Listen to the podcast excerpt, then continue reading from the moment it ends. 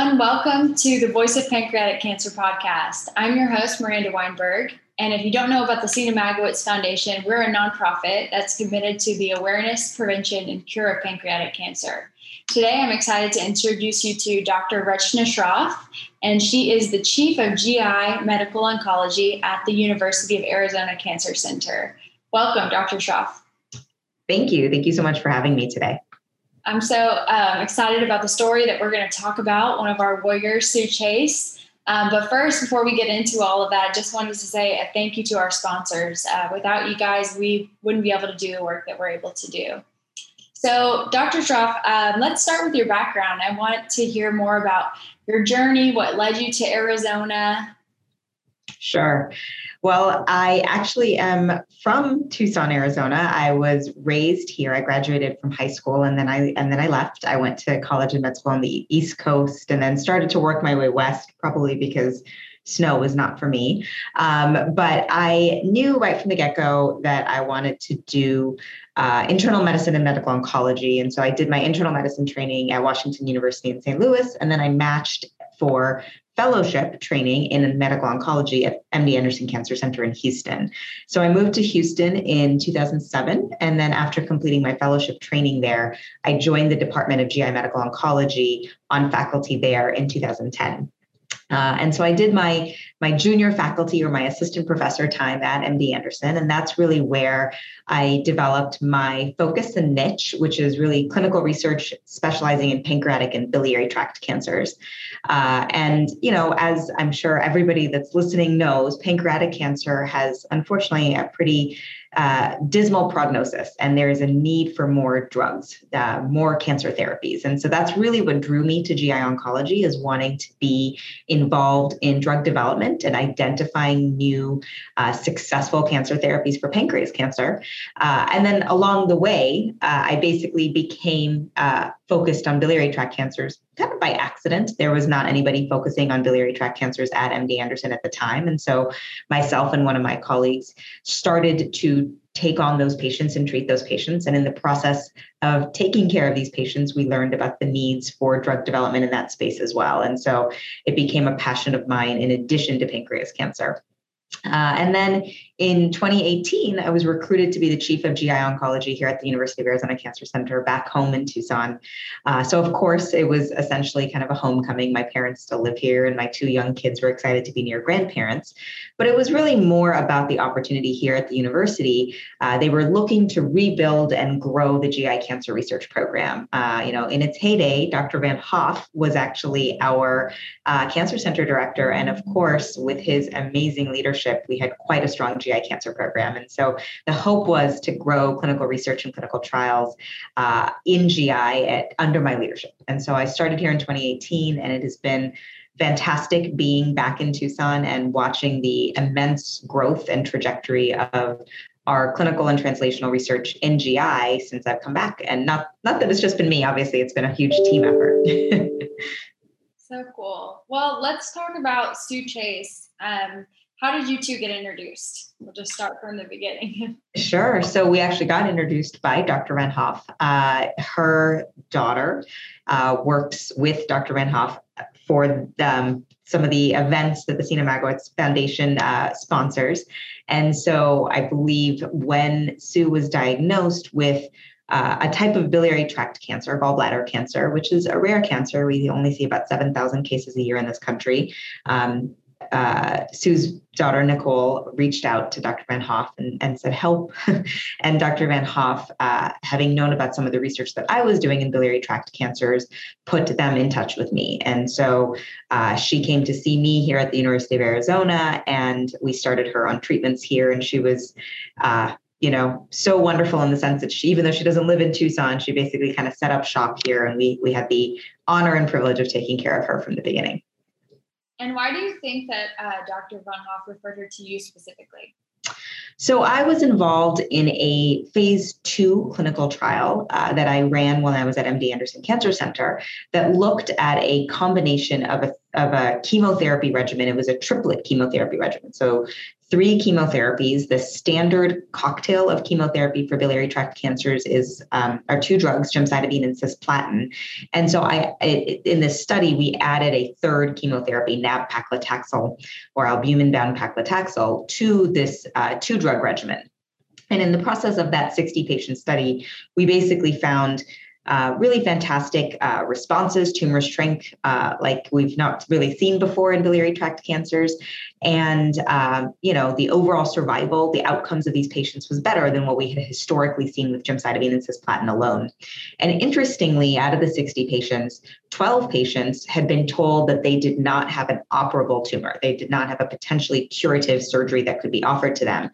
But by having such a tremendous response to the triplet chemotherapy, they were actually being they were able to go to the operating room and undergo curative therapies, um, which was a really unexpected but obviously wonderful side effect. Um, and so, based on that, we actually started a, a, large randomized national phase three study to really understand if the triplet regimen was truly better than the standard of care of gemcitabine and cisplatin. So this was a randomized study that's being run, sponsored by the NCI, and is being run through SWOG, the Southwest Oncology Group, which is a cooperative group that uh, the University of Arizona is part of and I'm the national PI for that study. Um, Dr. Von Hoff obviously is very familiar with nab-paclitaxel because it is a very well-known uh, drug in the world of pancreas cancer, and he is the man behind it in when it comes to pancreas cancer. And that triplet regimen of gemcitabine, cisplatin, and nab-paclitaxel, the uh, the doses and the safety data all actually came out of a pancreas cancer study that him and his team led um, in pancreas through the Honor Health System. And so he knew about my triplet work because it was very similar to the triplet he was testing in pancreas cancer. And so he knew that that study uh, that I was running was open and that I would be that point person for Sue to to kind of get plugged in with. Okay, and then was Sue's um, case unique to the other people in the trial, being that she didn't have pancreatic cancer? Well, my trial, so the trial that's ongoing or that was ongoing, the phase three trial across the country is for biliary tract cancer. So it's for cholangiocarcinoma, which is bile duct cancer, and gallbladder cancer. So by having gallbladder cancer, she was eligible for that trial. Okay. Yeah. So it wasn't um, a blended then with with pancreatic cancer as well, or no, totally separate from um, the ongoing work, which is actually a trial that's still ongoing um, with Dr. Von Hoff's uh, team and, and under his leadership in pancreas cancer. They're moving that triplet regimen forward in that disease as well. Okay, awesome. And um, what what were your um, thoughts on Sue's results specifically? Yeah, you know, well, first of all, I mean, she is a warrior because a triplet regimen it's three chemotherapies, so it's it's not easy. Um, it is definitely something that you know causes side effects that that can can wear on you. I mean, there's fatigue, there's nausea, uh, there's hair loss, um, and it's hard on your bone marrow. It's hard on your blood counts, and so it can drop your white blood cells and red blood cells and platelets. Uh, and so it is not necessarily for for somebody who maybe couldn't is not at feeling at their best. And so Sue looked great when we met her, and you know was active and and going to the gym and working out. And so we knew she would be able to tolerate the triplet. Um, and she took it like a champ. Uh, and we did a good couple months of this regimen and she had a really nice response, a very nice response in her tumor. She was initially told she was not uh, a surgical candidate. She was not somebody that could undergo a curative surgery for gallbladder cancer, and um, and so her hope and my hope was for us to give uh, GAP, as I call it, that's the regimen, to give GAP and to see the response that we needed to be able to take her to the operating room. And sure enough, that's basically what we saw. So she, you know, thankfully not only tolerated it well, but the two tumor responded in a way that that convinced the surgeon that it would be the right idea to go in and surgically remove the tumor and and cure her. So amazing. And how does it feel for you? I mean, personally, when you see successes like that? Oh, there's there is nothing better. There is, um, you know, it is hard to treat pancreatic and biliary cancers. Uh, these patients, you know, not that they don't fight as hard as they can, but it is hard to watch patients um, suffer, and it's hard to watch um, people die from from these diseases. And so when you have these successes and you you see you know sue's face every time smiling and just so determined uh, it is it re-energizes you and it reminds you why we're doing this. Um, you know it's there's there's no better feeling. And you know the big trial the big phase three trial that's ongoing i was just telling one of my trainees that i got an email from an investigator in um, at UC Davis who showed me uh, a picture of a patient who's been alive with uh, biliary tract cancer for well over a year on GAP on the triplet regimen on my on the trial, um, and has had a fantastic response to the tumor. And so she sent me a picture of him walking his daughter down the aisle, um, and you know that's that's it. That's all that matters. It, like what that's what we're doing this for, and those are the milestones and moments that we're trying to get get for our patients. Yeah, and it's stories like that that it really puts it into perspective for even for people like myself. I mean, we're fundraising to to fund clinical trials like this, but you when you hear the personal stories, it really uh, makes it exactly real. exactly. Um, well, that, that is one thing I also wanted to ask you about. When you think about um, foundations like the Seena Magowitz Foundation and their involvement in clinical trials and fundraisings and things like this. Um, what do you what do you feel about that? I mean, do you think that's important?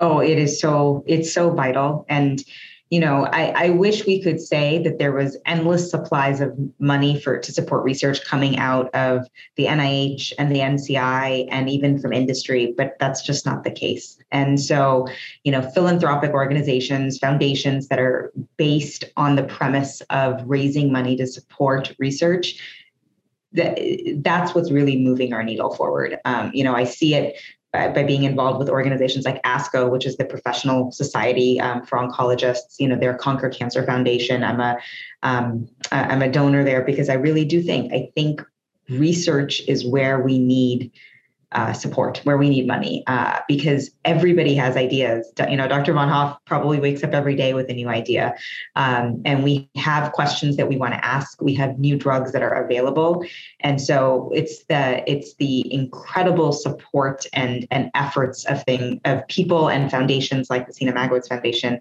that help us keep the engine moving and keep us pushing forward. Because if you look about if you think about where we were even one or two decades ago, the immense progress we've seen, it, it comes from that. It comes from people supporting those research efforts. Um, I was doing a little bit of research on you and kind of reading some things that you've written, and I noticed that you're passionate about doctor patient communication. So I'm wondering if you can tell me a little bit about that. Sure. You know, I think developing a, uh, an open and trusting relationship with a patient and a, and a physician is really key. I mean, at the end of the day, the patients that I treat are they're they're sick and they have um, they have diagnoses that very likely could take them from us. And so for them to have trust and faith in their physician is just it's so important and it's so vital. Uh, and it's to me very important for me to be transparent about the intentions of our treatment. You know, are there are some things that are done with the hope for cure and then there are some things that are done with the hope of just making people live as well as possible for as long as possible and and just making sure that we give patients hope but with clarity about what we're doing is really so important um, because the patient needs to be informed so that they can make decisions about what is best for them, for their family, what is important to them, what milestones are they trying to get to. Knowing those things as, as an oncologist is really important. We want to make sure that we're meeting the wishes and, and desires of our patients. And what would you say to encourage your patients to speak up then and, and to be a communicator as well? You know i think it's just important to be to make sure that the patient or the family that there's somebody who is advocating and verbalizing what is important to them. Um, i try to make sure every single time that i meet a patient that i ask them that question. Um, but if for some reason they're not asked that question they need to feel comfortable to say it you know? I mean there are some patients that say I, I don't want chemotherapy. I would rather just have X amount of time and, and live well and not worry about coming to an infusion center. And it's my job as an oncologist to hear that and to respect that And then there are some people who say, you know let's let's go to the ends of the earth and let's find the best thing that we can and it's my job as an oncologist to plug them in with a trial wherever that trial may be and to give them those opportunities and open those doors and so i just think it's important for patients to know that they should feel comfortable explaining what their goals and wishes are well, I know you're a busy woman. I don't want to take too much of your time, but is there anything I missed? Anything else that you wanted to add or emphasize while we're talking? No, I just think it's really, it's, you know, I just want to reiterate it. It's so wonderful what this foundation is doing. And, you know, I had the privilege of going to the one of the fundraisers before COVID.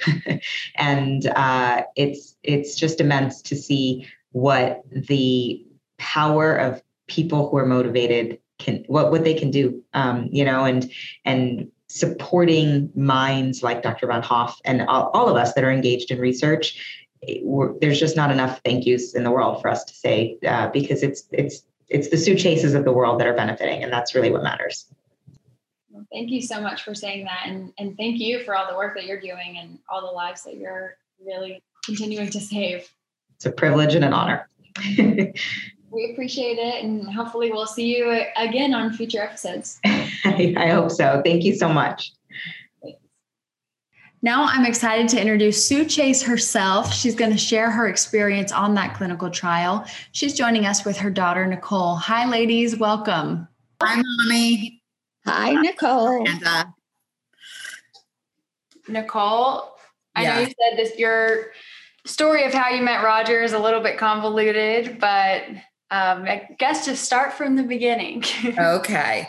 So I was introduced to Roger and the Seena Magowitz Foundation through our client at the time, Gary Fazio with Serta Simmons Bedding, who was the chairman for the Seena Magowitz um, Golf Classic that year. And he wanted the event to be a certain way. And so he told Roger that he would agree to be the chairperson if he could bring his event planner to help with things. And that's when he inserted me to Roger, and our love affair began. And we planned a fantastic event in Orlando. Our first thing was we broke a Guinness Book World Record um, of making the most amount of beds in one room with all purple sheets on behalf of the Seena Magowitz Foundation. And Gary gave an amazing speech that night, and it was just an incredible event. And obviously, I had listened to all of the stories and gotten to know Roger. And um, you can't meet him and hear what he's doing and not fall in love. And so, when the next year came and Gary was no longer with SSB and no longer the chairman, Roger said, So, and I said, You have us for life. And I always thought that doing the event pro bono for him would give me the um, security of never needing him for the reason I eventually did. But um, fast forward a few years, um, and my mom came home with a mass in her pancreas and stomach. Well, that's what they had said. So the minute I heard pancreas, my first call was to Roger.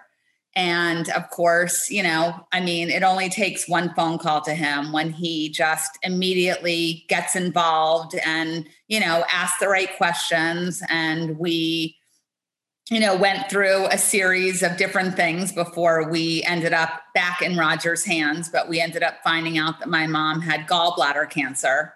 Um, you know, and Roger, of course, went to Dr. Von Hoff, as he always does for anybody who calls. He gets the right experts on the line. And I mean, you know, I had been involved with the organization. So I knew that whatever Dr. Von Hoff said was what we were going to be doing for my mom. And at this point, we had spoken, we had been to doctors in Miami, we had been to doctors in New York you know, they had given her the old, you know, kind of get your stuff together. Maybe you'll do this treatment, you know, maybe it will work. I mean, there was zero hope. And Dr. Von Hoff looked and he immediately told us about this trial that was being done in Tucson by Dr. Rachna Shroff. and it was actually using the um, i think it was the triple that was funded by the seena magowitz foundation. She was using that to help treat gallbladder cancer. And so i looked at my mom and i said we're going to arizona. And we went to arizona.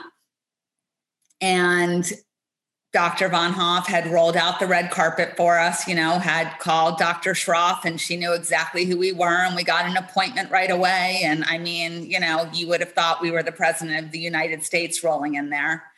And this beautiful woman, inside and out, bursted into the room with hope, optimism, like just something that we had not seen remotely by anybody that we had spoken to. And she got my mom enrolled in the trial, which actually my mom randomized not in the trial, but she made sure my mom was going to get the trial um, cocktail, which was the triple. And um, by golly, it worked. And, um, you know, she did the chemo and she fought like hell and she was able to get on the operating table, which is all anybody asked for.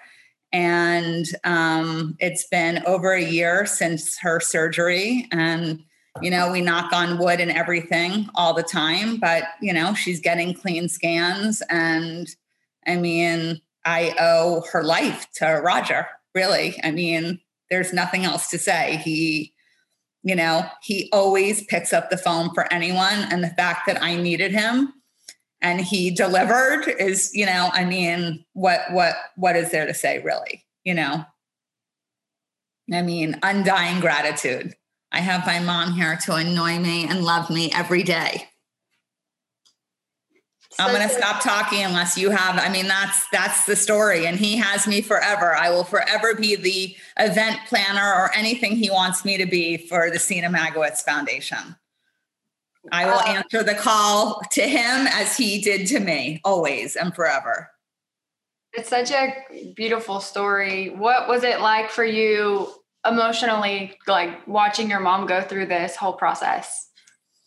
I mean, I was um I was pretty harsh because it was like, you know, if you kind of give into it for one second, you could die and crumble because it's the scariest, most horrible thing.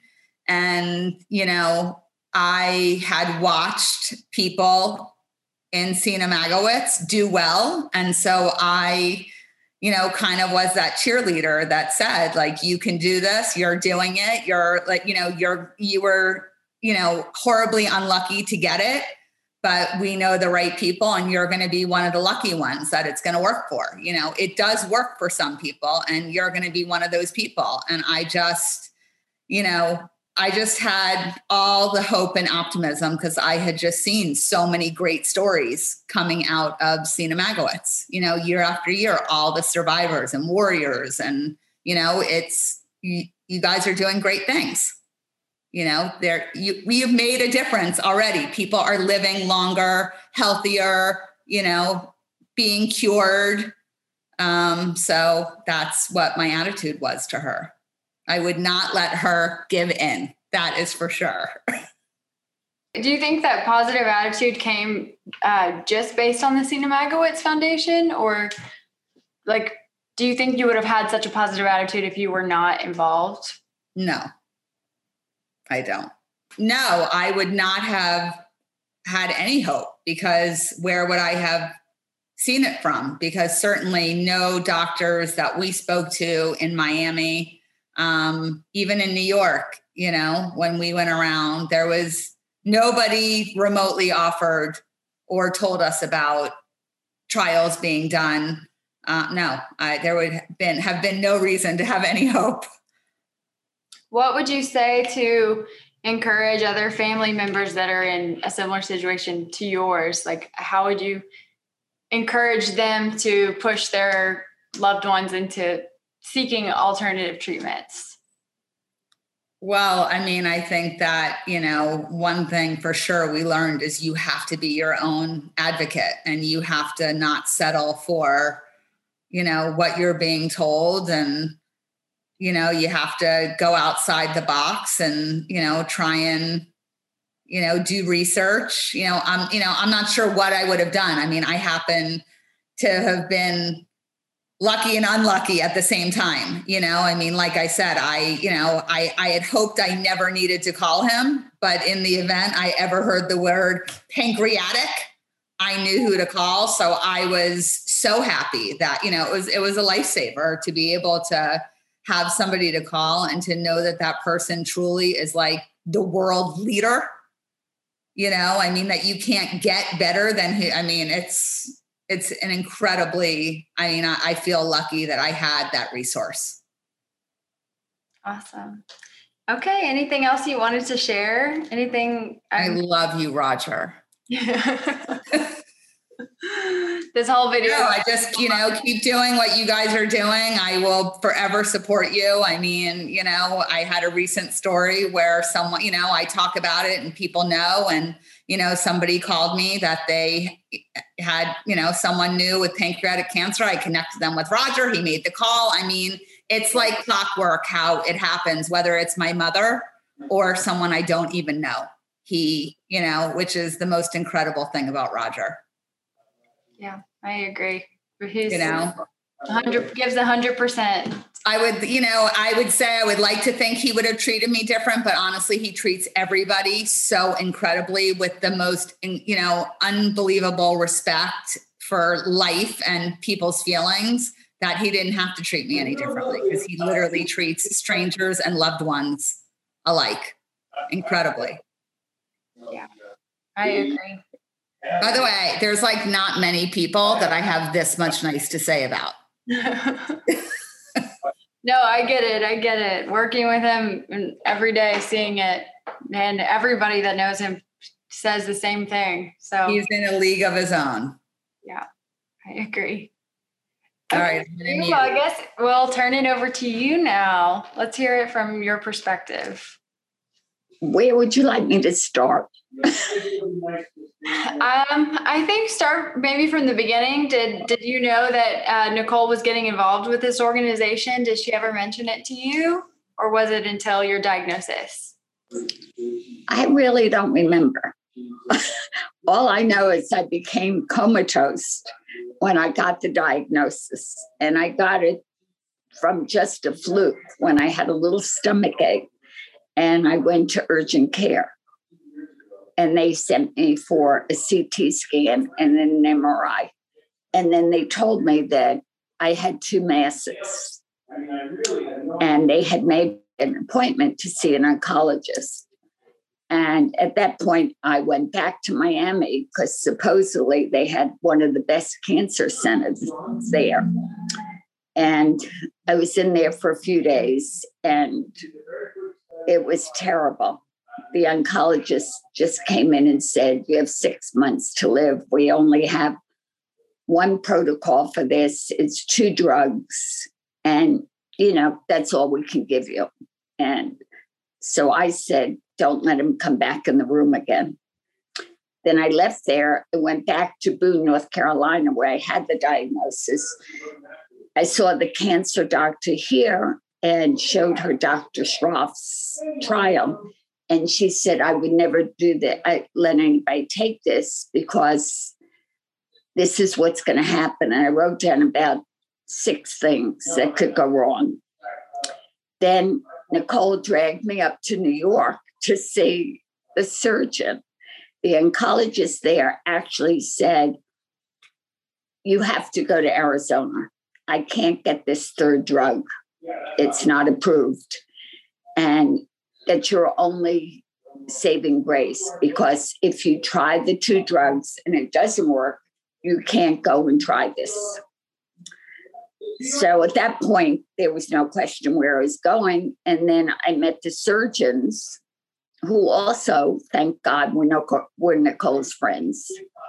And he came in smiling, and I said, I don't think you know what I have. He said, I do. We're going to get you to the operating table. I'm going to cure you. So from there, we ran to Arizona. and I had the whole contingent of family there. And Dr. Shroff walked in, also smiling, beautiful. And I said, Why are you smiling? Do you know what I have? And she said, Yes, I'm going to cure you. And then I showed her the list of what the other doctor had shown me. And she said, She doesn't understand. I said, Oh, okay. And she said, So we'll start tomorrow. And I said, We will. She said, Yep. So, wait, I cry a little.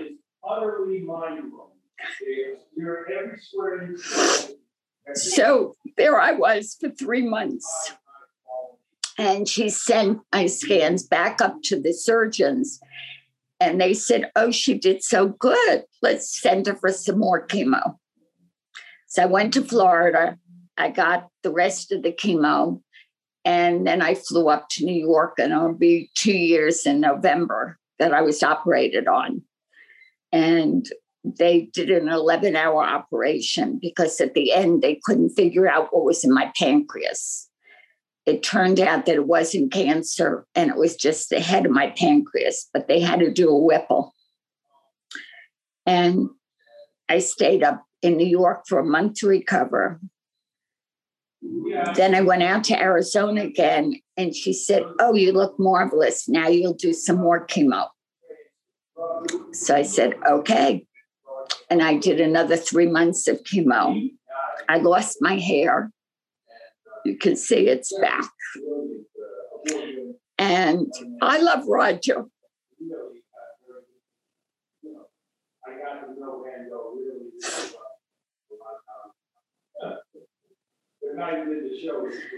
I'm just very grateful. It was it was amazing. Roger even came to visit me in Tucson and brought me cookies. I don't think I've ever met anybody like him.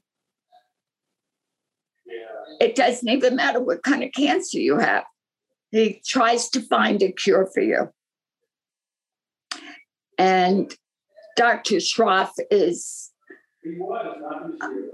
the most loving doctor I have ever met.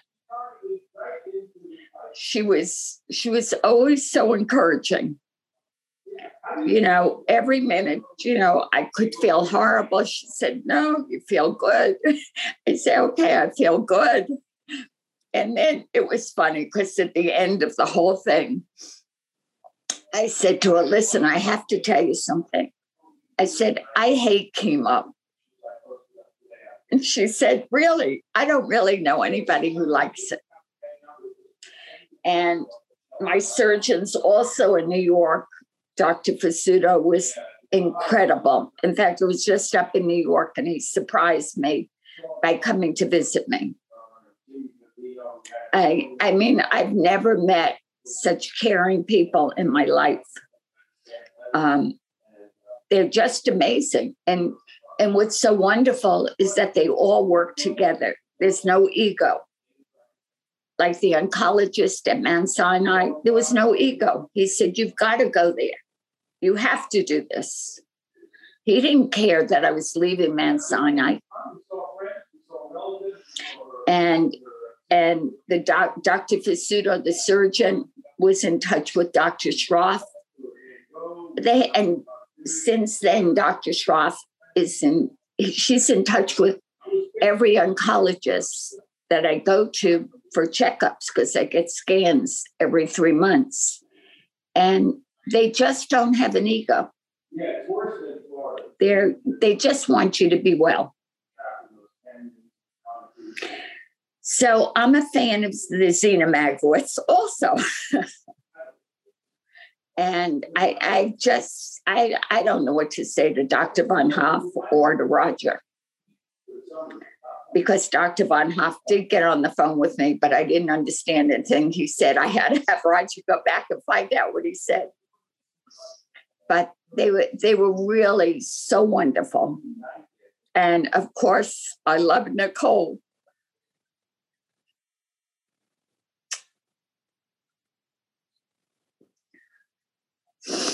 She saved my life.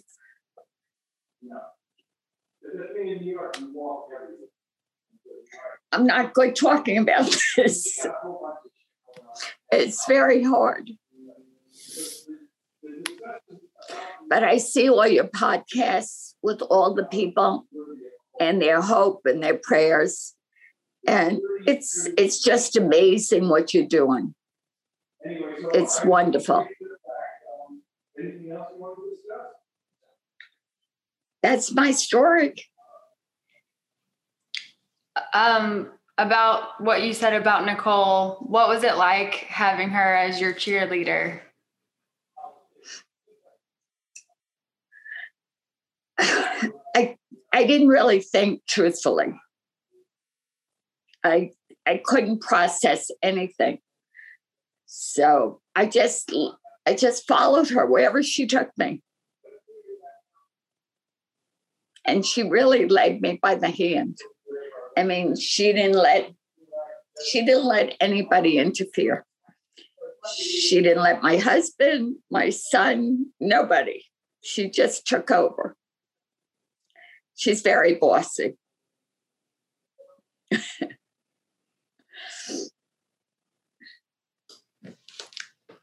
what would you say to someone going through a similar situation like what you went through to encourage them? I would say you have to keep going. If somebody says they can't help you, don't take that for an answer because either there's a cure or there's a trial. And I know the difference between not going further and not looking for the right person because I've tried to send one or two people to the Seena Magowitz. They spoke with the doctors and then they decided to stay where they were. And it wasn't a good ending.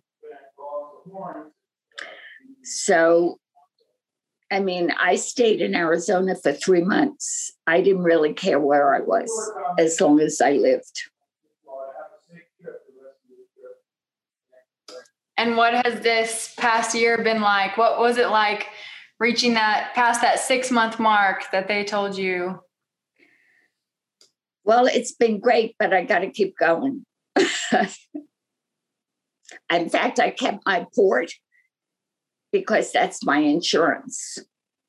And tell me about the shirt that you wore today.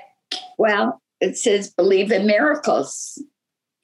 And the doctors all say I'm a miracle because they haven't really cured people with gallbladder. So I hope that Dr. Shroff's trial gets passed and now everybody could get this treatment. Although there are very few people with gallbladder cancer. What is it like being a miracle, a walking miracle? I guess at one point I'll believe it. I mean, I haven't even really believed that I had cancer. It's it's very hard to believe that, and especially because I feel like I felt before I was diagnosed, and when I was diagnosed, I felt wonderful, except for a tiny pain. And that's how you feel good now? I feel great. I can do everything. You know, I exercise, I do everything. That's so awesome. Yeah. The best part is I get to see my kids and my grandkids.